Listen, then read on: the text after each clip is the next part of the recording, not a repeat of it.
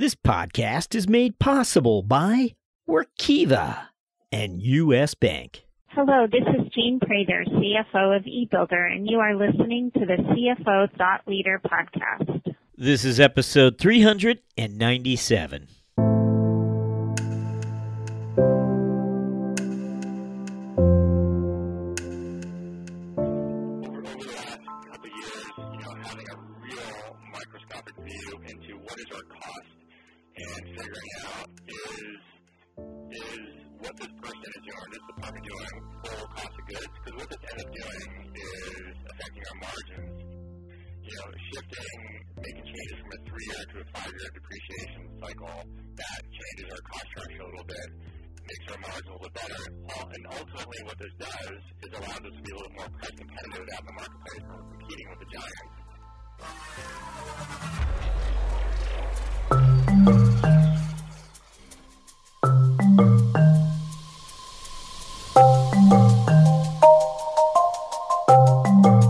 From Middle Market Media, this is C F O Thought Leader, where we speak to finance leaders about driving change within their organizations. I'm Jack Sweeney. On today's show, we speak with Frank Colich, C F O of Skytap, a fast-growing Seattle-based technology company. During Frank's early career, he was surrounded not by auditors, but scientists. An M B A ultimately placed him on the finance leader path, while some entrepreneurial leaders opened the door. Our discussion with Frank begins after these words from our sponsor.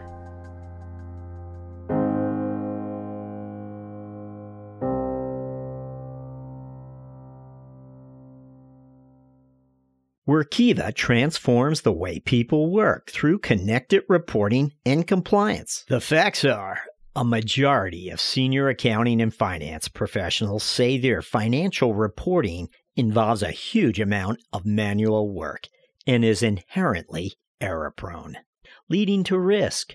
Risk that's intensified by new business complexities and the changing business climate. Linked data elements, numbers, narrative, and calculations together everywhere you use them. When you change data at the source, it's changed at the destination. Gaining trust in your data and processes is that simple. Join over thirty-five hundred customers who enjoy the benefits of using Workiva by connecting their organizations from record to report. Visit Workiva.com slash CFO.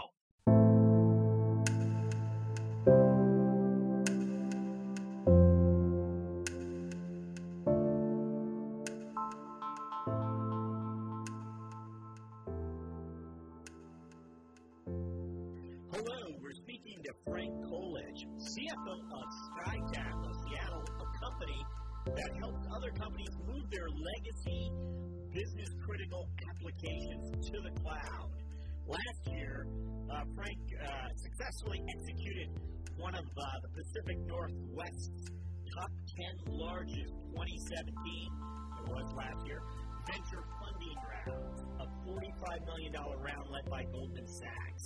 Frank, welcome. Thank you, Jack. Nice to be here. Good to have you with us. As always, Frank, we like to begin uh, by finding out a little bit about you and asking, uh, we always ask our guests to look back in time for us and uh, share with us some of those experiences. They They'll help prepare them for a C F O role. Yeah, for sure. So I think when I look back in my career, well, I definitely did not take the uh, traditional path to becoming a C F O. If there was a traditional path, I didn't go to school for accounting. I didn't go get an M S in accountancy. I didn't go work for a Big Four and become a controller and then a C F O. Um, My path was a little, a little bit different. I actually grew up in upstate New York, not too far from you, Jack, uh, near Poughkeepsie, outside of Poughkeepsie, New York. And my undergrad was in biology.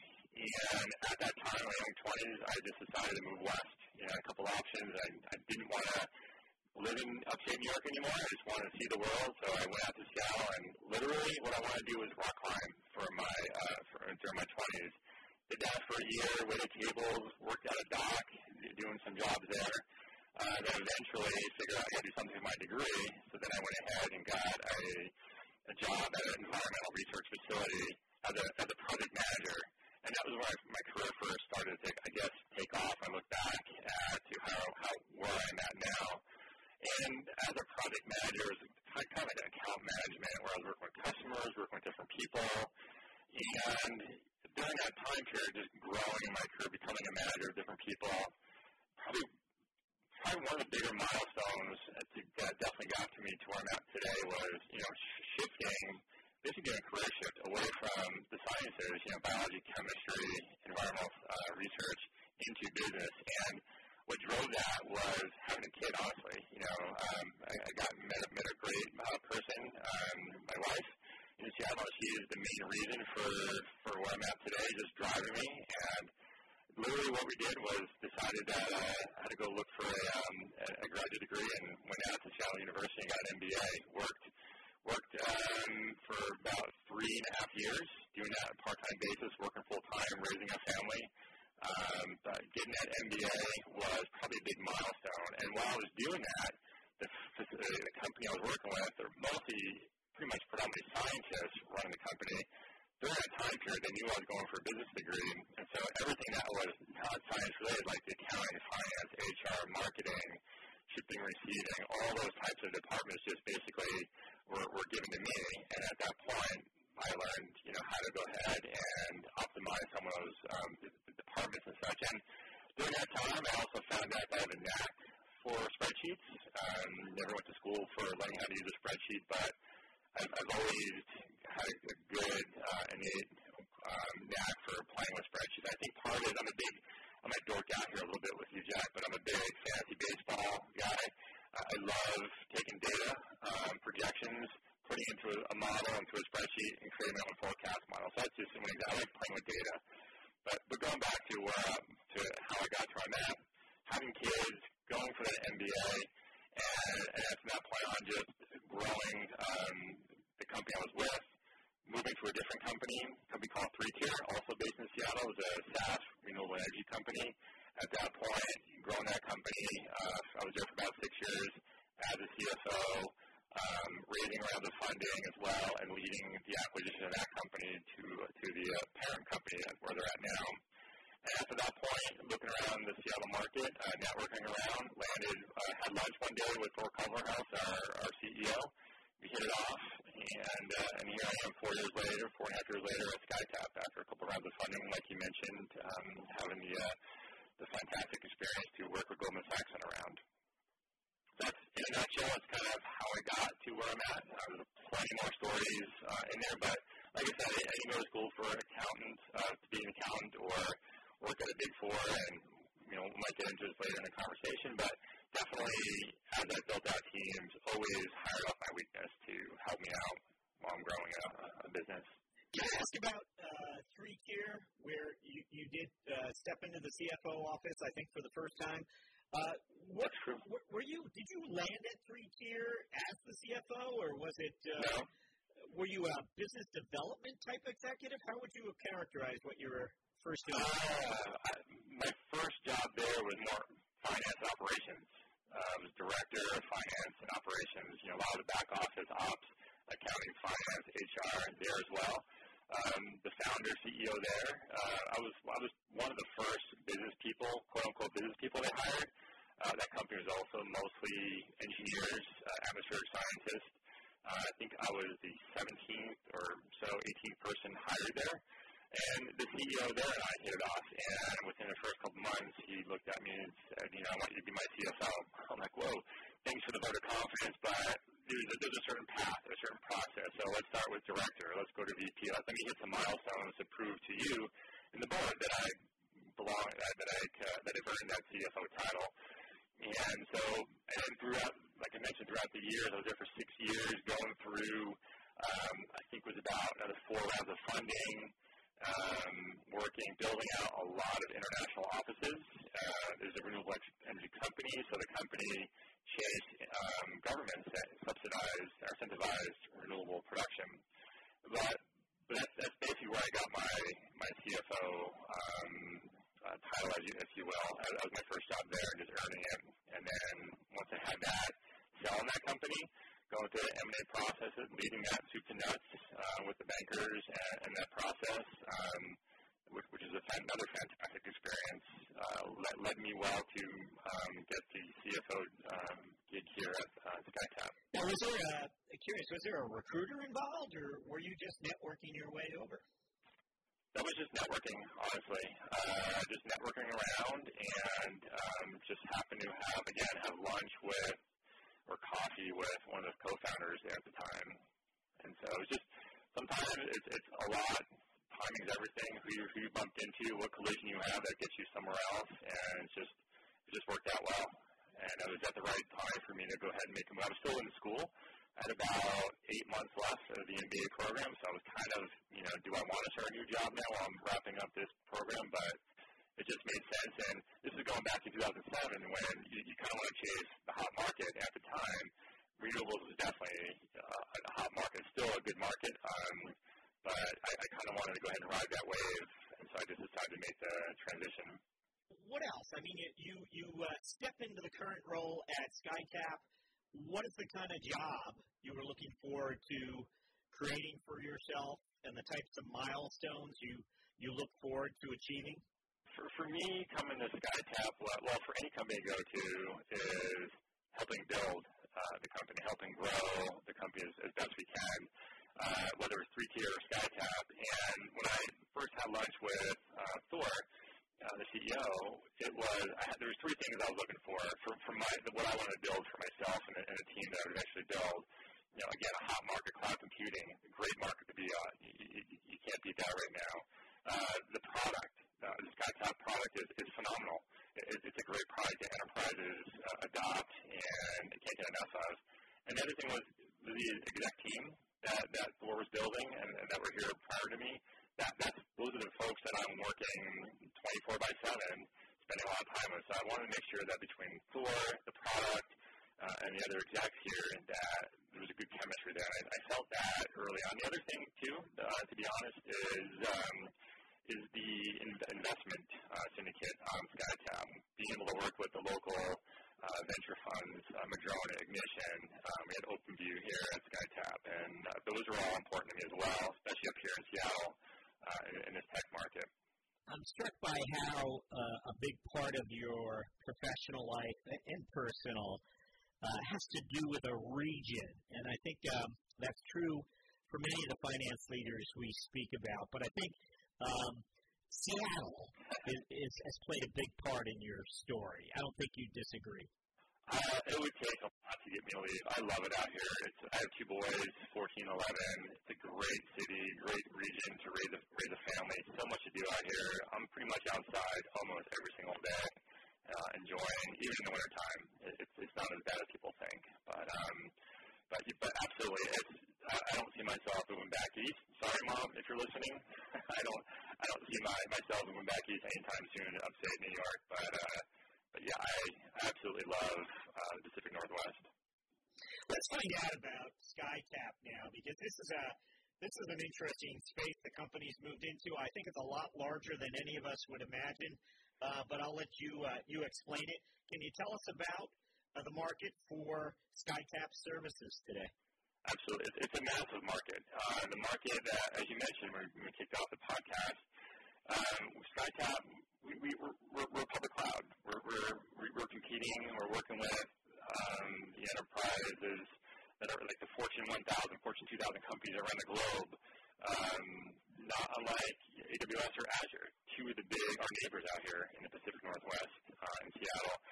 What, what we're going after, though, the way we differentiate ourselves, is that we're going after the the, the software applications that were built many years ago uh, for an on-premise data center infrastructure. Um, we could go after born-in-the-cloud applications as well, um, but that's, that's what Amazon and Azure do really, really well, and we would rather partner with those firms than go after their our technology. Uh, our platform really takes those mission-critical apps, those revenue-generating applications that for many, many years uh, had just been sitting there and haven't been able to go ahead and take advantage of the cloud innovation that's out there now. Skytap technology allows uh, these companies to literally lift and shift uh, into the Skytap cloud, and in doing so, you don't have to change any of your processes, your tool sets that you use. what you're doing now on an on-premise uh, environment, you could do in the sky in the cloud environment, and Skytap enables you to do that. Now, once you're in the cloud, uh, in, in Skytap, you're able to go ahead and release software fast. You get to go ahead and apply new agile methodologies or DevOps methodologies to your uh, environment, uh, S D L C, your software development lifecycle. And then it gets even more fun where you get to modernize your architecture around these old, uh, older legacy applications that you never thought you'd be able to do before. So now you can go ahead and, in the cloud environment, start applying uh, containers and microservices to these uh, older legacy uh, applications. Now, a user of Skytap in their environment can have the old and the new, if you will. They can have the new applications that are running, that, that are living in the cloud, and they could, at the same time, work off, work with the older applications uh, as, as well. So it's, it's, that's why, you know, these, a lot of these enterprises, they thought they used to have to just pour concrete around these old uh, applications, and they just have to sit there. But, but now we basically liberate these apps, these applications, to uh, free them into the cloud. Pretty powerful. Give us a sense of what are the numbers you're watching uh, closely to make sure uh, you know the company's performing the way it should. Yeah, some of my favorite, some some of the metrics that we put in place here that we, we monitor all the time. Well, for one, we're, we're, we're a hyper-growth company. We're, we're growing at a very rapid pace. So obviously, with that alone, there's a lot of sales efficiency metrics there, but for us, we're a SaaS company, and the typical SaaS metrics here, but for, for us, it's, it's one is net new M R R. M R R stands for monthly recurring revenue. So every quarter, there's going to be the gross new subscriptions we get minus whatever churn we have. The net number is how we is how we make payroll, is on that net M R R number. So that that is the bogey that every single person, especially in the sales team, has memorized every quarter. From a customer retention, churn is another big uh, component to, to our company, again, being a subscription company. And we measure that uh, from a net revenue retention rate as a measure of churn. It's a, we want to say best in class, and we have been best in class at Skytap. So it's a really healthy uh, churn. And a lot of our customers are also, existing customers are upgrading subscriptions as well as they move throughout the year. Um, another metric that we look at on a quarterly basis is utilization, customer utilization. You know, we can have these big enterprise customers sign up for the subscription. We want to make sure that they're using uh, the subscription. That's a measure of health for the, for the customer. If we find out that a customer is only using, say, ten percent of what they paid for, that's probably not, there's, there's a reason for that. There's, there's, there's room for improvement there, and it, it could be at risk. So we'll go ahead and investigate why and try to get them from ten percent to ninety percent. And you got to realize also working with large enterprise customers, it's, it takes a little bit longer than it would be like a typical uh, smaller S M B uh, company. Um, uh, in, in relation to customer utilization is N P S scores. We were, we're constantly um, looking for feedback from our customers on how we can serve them better. And then also the, the sales efficiency metrics, you know, look at customer acquisition costs, C A C ratios or customer acquisition cost ratios. Uh, to, to how well our sales team is, is performing. And if we optimize those metrics, we can just continue to go ahead and, and grow even further. And, and last, uh, on the platform side, you know, because we are a public cloud, we have about eleven data centers around the world. Um, the service availability on a monthly basis uh, is something that we all look at. We want to make sure that our platform is up and running, that all of our customers can enjoy it when they need it. Um, so those I think those are like the first that come to mind, the first, whatever that was, six or seven metrics that we look at uh, constantly. And then, of course, there's a whole slew, a whole library more that we could dig into, but those are probably the six or seven that we'll always look at on a, on a frequent basis. Well, we'd like to ask uh, for a finance strategic moment, uh, which, you know, something during the course of your career where your lines of sight into the organization as a, as a finance executive allowed you to identify an opportunity or a risk. Does anything come to mind? Yeah, yeah. I think I think the first thing that comes to mind, making it close to Skytap, since that's most close to mind, is there's actually a, a series of events focused on one topic. That's our that's our cost structure, or our margins. Over over the last couple of years, you know, having a real microscopic view into what is our cost and figuring out is. is what this person is doing, or this department doing, full cost of goods? Because what this ends up doing is affecting our margins, uh, obviously. And so simple things like looking at our, since we're, we own some data center equipment, you know, shifting, making changes from a three-year to a five-year depreciation cycle, that changes our cost structure a little bit, makes our margin a little bit better. And ultimately what this does is allows us to be a little bit more price competitive out in the marketplace when we're competing with the giants, uh, like in Azure or A W S or Google Compute. And so I can give, you know, there's lots of examples where I've looked at, like, our support organization, you know, how much time they're actually spending on supporting customers versus smaller R and D projects. We have a professional services component to our business.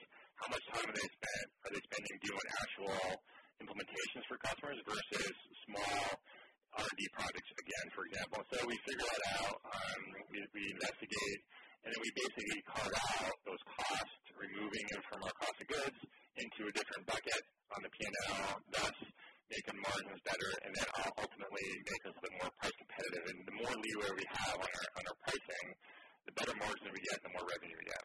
And so I think that's, that investigation over the last couple of years has uh, has helped a lot with, with our margins. Um, and I, I think from, from my purview, from the C F O's purview, you get to, as the listeners know, as, as the other C F Os who are listening, know that we, we have a luxury of seeing across every single department, every single uh, business line at our company, uh, unlike nobody else within the business. So we're able to go ahead and look at different departments to figure out the true nature of, of what they're doing, and if there's a way to get creative and maybe figure out, work with the department leads to implement maybe some timekeeping or some other charts or metrics to figure out what they're doing um, to optimize uh, margins and pricing, then, then we should. So that's, anyway, that's, that's a little bit of a long story. It's, it's a multiple um, component aspect, but all in all, it goes to making sure we get Uh, the best cost structure in place to optimize pricing. I want to uh, talk to you a little more about the cost structure as it relates to talent. Uh, and I understand the company grew its uh, headcount last year by fifty percent. Um, as a finance leader, uh, when it comes to the organization's workforce, w- what are your priorities? From a cost structure basis, you know, headcount, we, we are a tech company. Um, we it's it's a big, it's the most it's the biggest part of our cost structure. You know, around you know uh, close to seventy percent. It's, it's pretty common out there for tech companies. For for, for us, you know, obviously we want the best in Seattle. It's tough. It's a very tough market to compete in, especially for engineering, for software engineering. Um, as it relates to finance, when, when I looked to build out my team, when I first started at Skytap, um, there was no finance team, no H R team. It was, you know, uh, a, a very successful former C F O who's basically doing consulting hours here, as well as a uh, accounting uh, bookkeeper who's a contractor. So I had a blank slate to start from. So from a, from a finance, H R uh, perspective, legal perspective, you know, the, the people that I hire is, is are people that want to be future C F Os. Honestly, um, you know, I love, you know, hiring people that are that are um, aspiring to become, that want my job. That um, keeps my knife sharp, of course, because I want my job. but but eventually, you know, I want to set these folks up for success in their future. And I have a few examples of that at three tier, for example, where a couple of controllers that I've hired have been, one of them is now a C F O at a different company, and one's a V P of finance somewhere else. So definitely want to go ahead and, again, like I mentioned earlier, hire against my weakness. You know, we want to fill the holes in our team. Um, I tell people in their D N A, you know, some of the values that cause trouble. You know, when you come on board, just just don't come in and just, you know, do your job. I mean, it's great, but look for cause trouble. You know, settle for status quo. Do it professionally, of course. But if you see something that could be optimized, ask questions. You know, that's what I mean by cause trouble. Challenge the status quo. I guess another another thing I look for talent is is something, you know, that I'm sure other people do the same thing, but I call it the Saturday morning task. You know, you know a lot of the resumes we get, great resumes, especially we're we're we're, we're lucky at Skytap, being a fast growing company, having this great backing from these great investors, that people come, want to come work here. So a lot of the resumes that we get have lots of great skills, lots of great letters after their names, lots of great universities. Um, when, I'm, when I'm talking to somebody to see if they want to be on, if, if they're going to fit for the team, they have to pass the Saturday morning test. And I was basically in my mind thinking, okay, when the going gets tough and the, the crap hits the fan and I got to show up on a Saturday morning to hit a deadline, for example, am I going to look forward to working with this person, right? And so that, and that could usually tell within a minute or so, you know, depending on the stories they're telling about their background. So all, so that, that's a very important part. It's, a, it's an innate kind of a gut feeling, um, and that's, that's done really well for me throughout my career. I've, I've I really made a um, mistake on that Saturday morning test.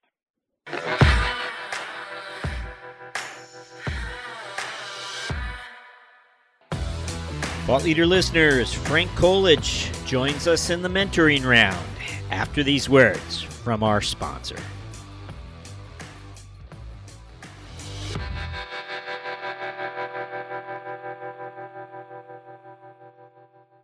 You want smart, clear, and honest guidance to help you meet the financial goals of your middle market business. With U S. Bank, you have a partner who will help you find the right solutions to help your organization reduce payment costs, enhance control, improve cash flow, and expand your spend visibility. U S. Bank's dedication to making ethical decisions and doing the right thing is at the heart of what they do, and their efforts haven't gone unnoticed. They've been named a twenty seventeen World's Most Ethical Company for the third consecutive year by the Ethisphere Institute. To learn more, visit uspayment.com slash middle market. I want to move to our mentoring round where you've already begun to offer some mentoring uh, insights. Uh, what's one thing that's exciting you about finance and business today? As it relates to my life, it's not just about debits and credits, right? It's not just about closing the books for me anyway. Right. What's exciting about my role here is that I get to work with our C E O on, and the exec team on driving the country, or driving the company in a strategic direction.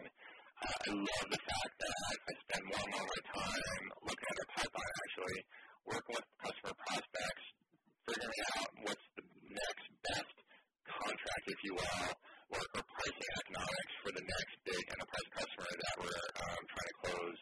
Um, get being able to then travel to, to do customer site visits, um, really being more customer focused is, is not so much traditional finance component, if you will, uh, but it's definitely something that I, I really enjoy doing here at Skytap, um, is being more customer focused and doing what I can um, to help drive more, more revenue, basically. I really enjoy, this might sound odd, but I really do enjoy going to trade shows. I love doing booth duty, kind of, kind of what we're doing now. I just like talking to prospects, customers, people who are interested in the Skytap product. You know, I, I could talk to them all day long at a, at a booth, and not even know the time is flying by. And at the end of the day, my toe is scratchy from talking about the uh, this wonderful Skytap product, uh, product that we have. Um, so, you know, it's, uh, the, the, the, the F P and A component, the, the treasury, the budgeting, all that is super critical to running a company. But one of the things I just mentioned now really gets me excited being a C F O at, at Skytap. What if someone had told you the first time you uh, stepped into the C F O role? What's that one piece of advice you wish someone had offered you? Uh, um, that is a great, great question, I'm sure. Uh, so, so, looking back now, I mean, you, Going into so so much time to tell you, I didn't know I wanted to be a C F O when I went to grad school. I just wanted to be at the table, helping drive decisions, running a company. The C F O was the natural spot. So for me, so I think I think what would what I didn't realize back then, if I would tell somebody uh, who's becoming an aspiring C F O, is I had I didn't know how important that bond is, that relationship is between the C F O and the C E O. That's something that I've, I've learned along the way, and that chemistry is, is super critical, I think, to, to running the company. Um, you know, I think Thor, I get the pleasure, Thor's a fantastic C E O, and we don't always agree. We definitely get into heated debates, um, but we, we always we always agree and move forward, um, and, and, and continue to grow the company the next day and the next day. Um, we, we have to trust each other tremendously, obviously, to go ahead and, and grow this thing. We've got, we have to be on, we have to be on the same page. I got to take my, my overview of the company and look and do a whole risk mitigation thing, saying, hey, look, you know, what if things don't go the way we thought it was going to go, right? And so I kind of have to be a little bit of a, of the downer sometimes, talking about, like, here's the, let's, we have to do the downside there just in case, right? It's always fun to, to bring the, the downside aspects up, but they're there, and we have to go ahead and plan for it.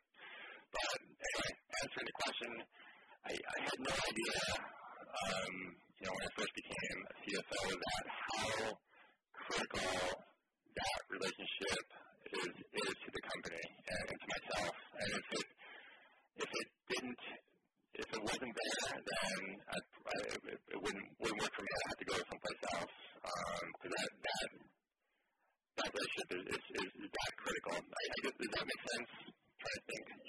Yeah, yeah, no, that's good. I, you know, part of what I think is interesting about your career is the original first part of it. You were led by science, and maybe it was your intellectual curiosity or the people you were associated with, scientists, engineers. Um, that sort of fed your Uh, your appetite uh, to, to learn. And uh, I don't know if you would have, would you have entered the C F O suite if you had to come up through the auditing ranks? I don't know if that would have held your interest for business. Uh, it's a, you know, the familiar path that we talked about at the start. What do you think? I, I, I agree. Sometimes when I ask, my kids ask me, especially when they're younger, like, what do I do? They didn't really know what a C F O does. Like, one of the analogies I would give them, I'm kind of like, sometimes it's the doctor of the business, right? Where I, where I walk into the patient's room and look at the charts, look at all the vital signs to, to determine the health of the uh, of, of the patient, or in this case, the business. So I, I completely agree with you that, you know, there's a very scientific approach sometimes to running a company, looking for all the K P Is and metrics. Those are the vital signs. You know, how's the patient doing? How, what should we do? What, what kind of medicine should we administer here? You know, what are some of the warning signs uh, that we should look out for, leading indicators uh, of a company. So there's a lot of similarity, I think, between science and it is a, it is a science uh, running a company, especially from the finance level. Is there a uh, a personal habit that you have that you believe has contributed to your professional success? Yeah, I think the obvious answer to that is I've always been competitive. I've always competed in sports from a young age at six in upstate New York, playing Little League baseball all the way up until I went to grad school, playing playing ball out here in Seattle. So you're always you always want to win. You know, in baseball, you always win, right? You strike out a lot. You, you, if you're batting three three hundred, you're doing pretty good. Um, so I've always. always competed in something. Um, I've always, I just worked at a young age. The day I turned sixteen, I got a job at a supermarket, you know, and up to A and P. You probably know A and P. I think there was one there in, uh, in, uh, uh, near you, or used to be. Um, and so, and so from a young age of sixteen all the way through college, I, I've always had a mentality where it's just, you always got to work. It's not going to be handed to me.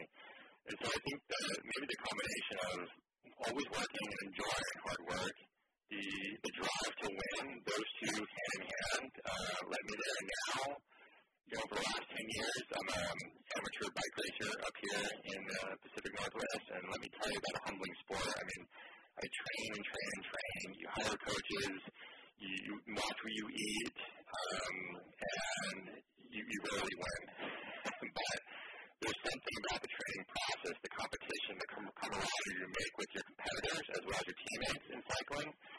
There's something about that where I get such fulfillment out of that experience where I can't wait to do it again. And so I think all, all the all those combined, those are personal interests, hobbies, I think, that, that carry over well in the C F O role that I'm in.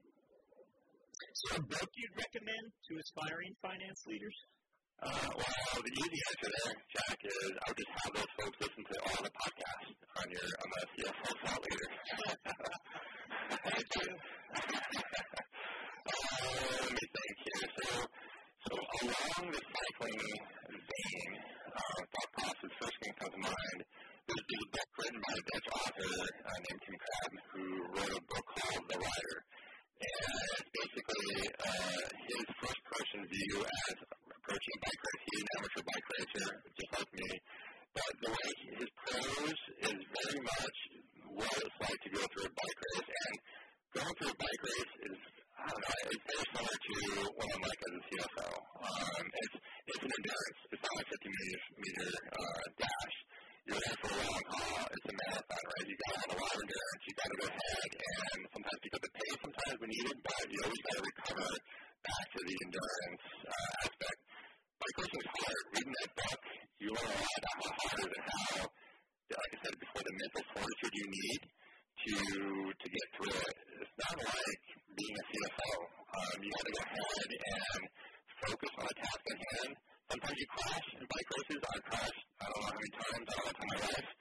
But you crash, you got to get up and do it again. You're going to crash being a C F O. Mistakes are going to happen. You got to own those mistakes, get back on a bike, and, and lead the company.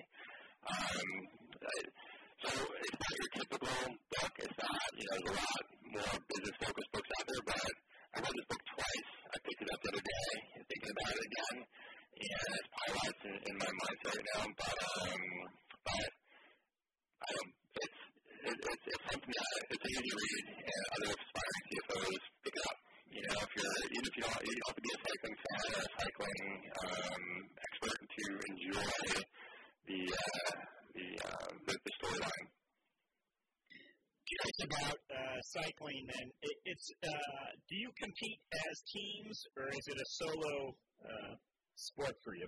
It's, it's teams. You know, look at I ride my, ride my bike into work today.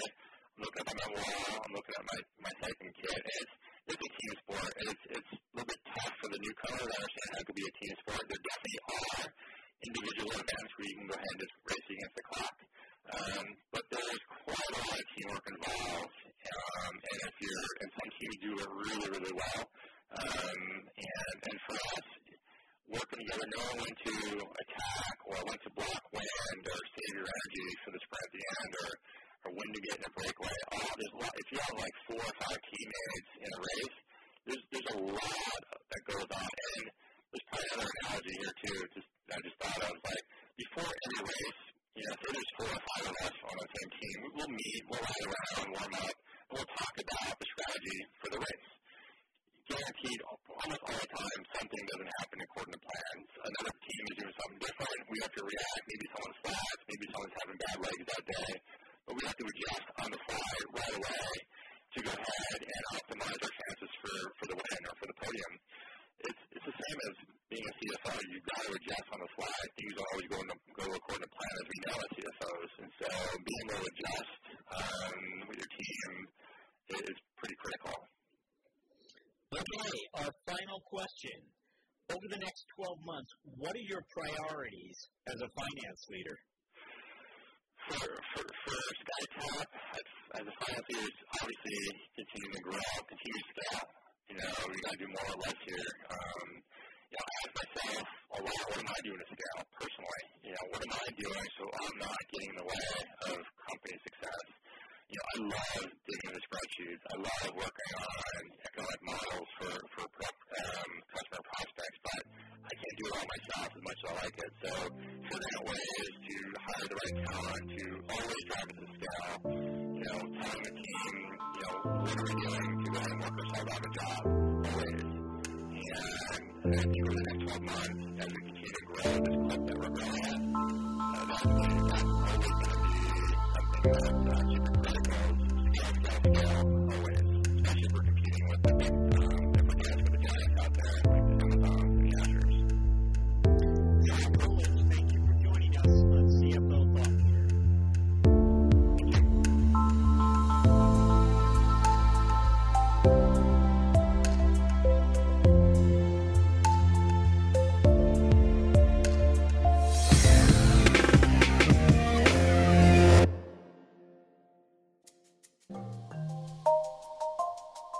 Thank you for listening, and don't forget, Thought Leader listeners, you can now go premium at C F O thought leader dot com.